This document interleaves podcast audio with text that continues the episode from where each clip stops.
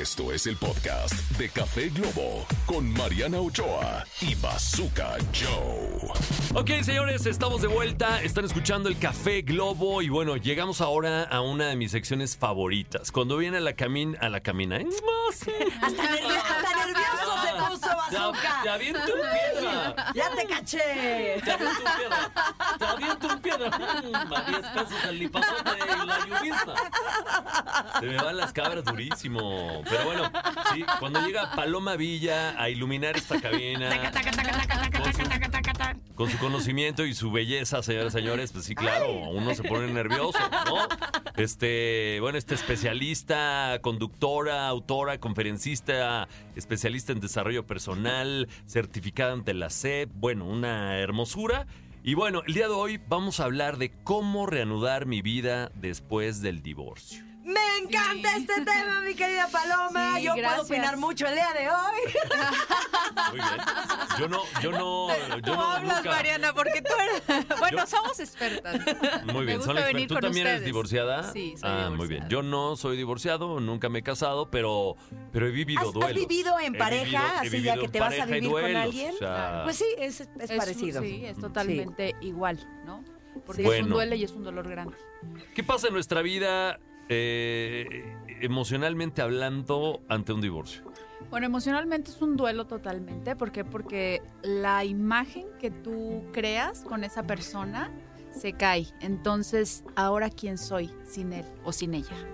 ¿no? Pero sobre todo más en las mujeres. ¿Por qué? Porque a las mujeres no nos gusta, las mujeres estamos, está mal vista la, la soledad.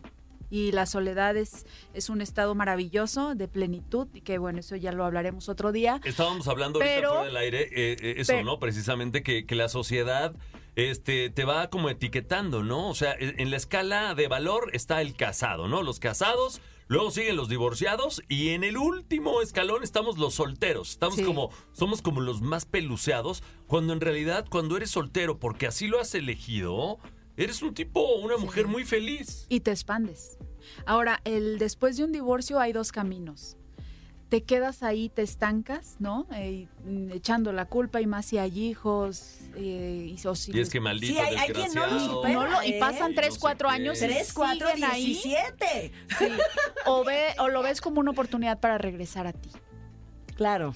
Y mi consejo es, eh, si no hubo hijos, todavía hay una doble oportunidad para regresar a ti, para reinventarte, para construirte, para saber, a partir de esto, de aquí para abajo nada, de aquí para arriba todo con mi próxima pareja. ¿Y cómo puedo recuperar mi vida? Si me escucho bien, siento que estoy muy opaco, ¿no?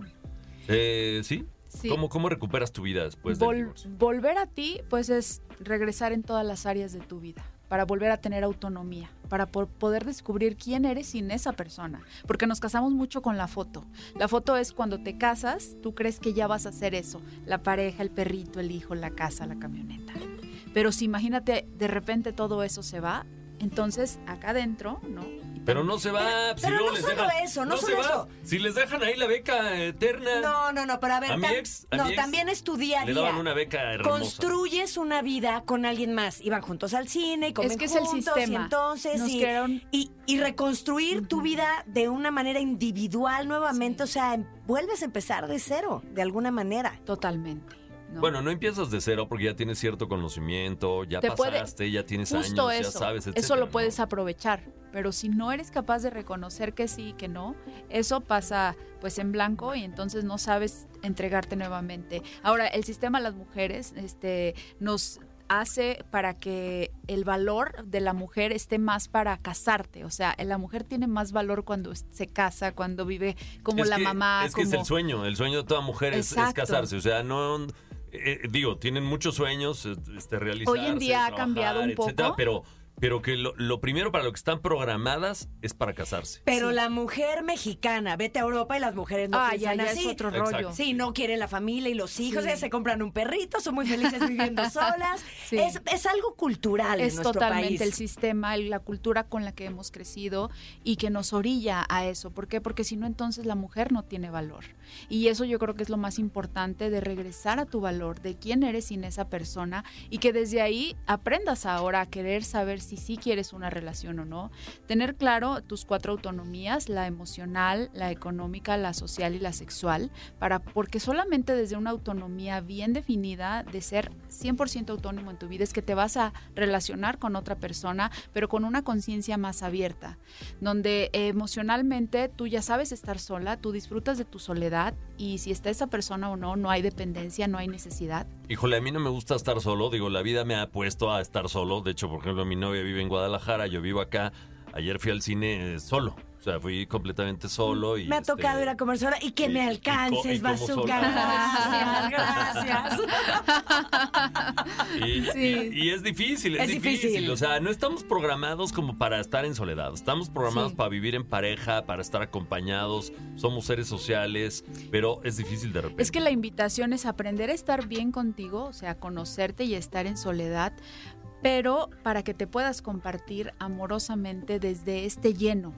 Porque si te compartes desde un vacío, traes muchas dependencias. Y, por ejemplo, si tú vienes a mí y me dices, eh, Paloma, préstame 10 pesos, y yo te digo, no, te puedo prestar 3, ¿tú los vas a recibir? Yo sí, porque, los Porque- voy sumando. No, porque estás, Porque estás porque vacío. estás necesitado. Ah. Ajá. Cuando estamos Ahorita le necesitados... pedí aquí a Margarita para un agua, Estás para un agua. vacío, bazooka. Estoy vacío, pero mi bolsa está vacía.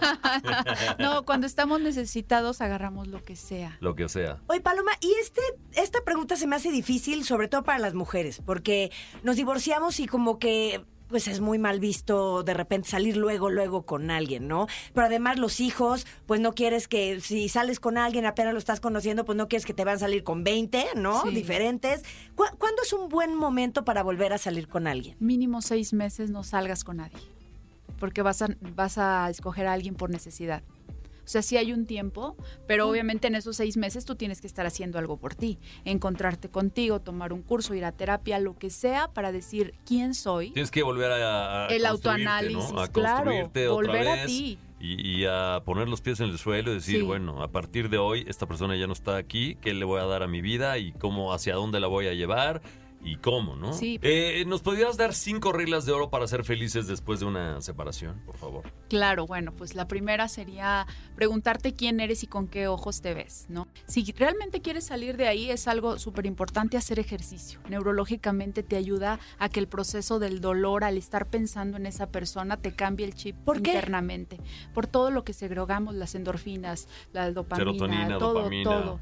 Entonces, si te fijas, tú estás muy estresada y estás como con un pensamiento obsesivo, vete 30 minutos a correr y el pensamiento obsesivo A mí me bajó pone al de buenas, 60%. pero de repente no sabes por qué. No dices, ay, es que me gusta mucho el ejercicio, ¿no? Y además, a menos Es a mí, terapéutico. que, pero que siempre he hecho ejercicio, me- o sea, sí pienso y me da flojera así, ay, me levanto media hora antes Sí. para hacer ejercicio, no, y como No, que me y- cuesta. Y, y además después y de una luego estoy ruptura feliz. no te Sí. dan ganas, no te dan ganas, estás en depresión, no quieres salir de la cama porque pues, va- van- hay etapas, ¿no? O pero sea, hay que forzarse. y la primera es la negación, no, es que esto no está pasando, no sé qué, y, Sí. y ahí es donde te cuesta mucho trabajo, pero pues hay que, hay que obligarse tantito, ¿no? Totalmente. Y las cuatro autonomías que les decía, ¿no? La, em- la emocional, quién soy conmigo, cómo estoy conmigo, escribir, eh, por ejemplo, un ejercicio muy práctico es escribir, es, es un ejercicio de las galaxias, donde tú estás en el centro, esta soy yo, y después cómo te vas a empezar a compartir. Cada círculo que va creciendo es, por ejemplo, después de mí, si tuviste hijos, si no tuviste,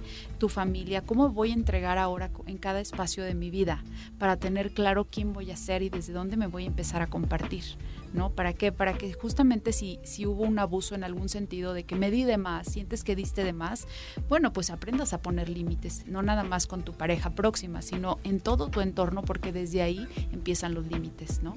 Eso lo de, de los límites es súper importante. es otro o sea, tema hay que- enorme, Hay que aprender a poner límites, hay que saber a decir que no. Eh, es muy importante. Yo creo que todos los aprendemos. Y es verdad, cuando te faltan límites en un área, normalmente también te faltan en todas las demás. Exacto. ¿no? Ay, Paloma, pues estás invitada a regresar Gracias. nuevamente. Ya hablaremos de los límites en Gracias otro a todos programa. ustedes. Y pues esto es Café Globo. Vamos con música, señores. No se vayan. todo el día.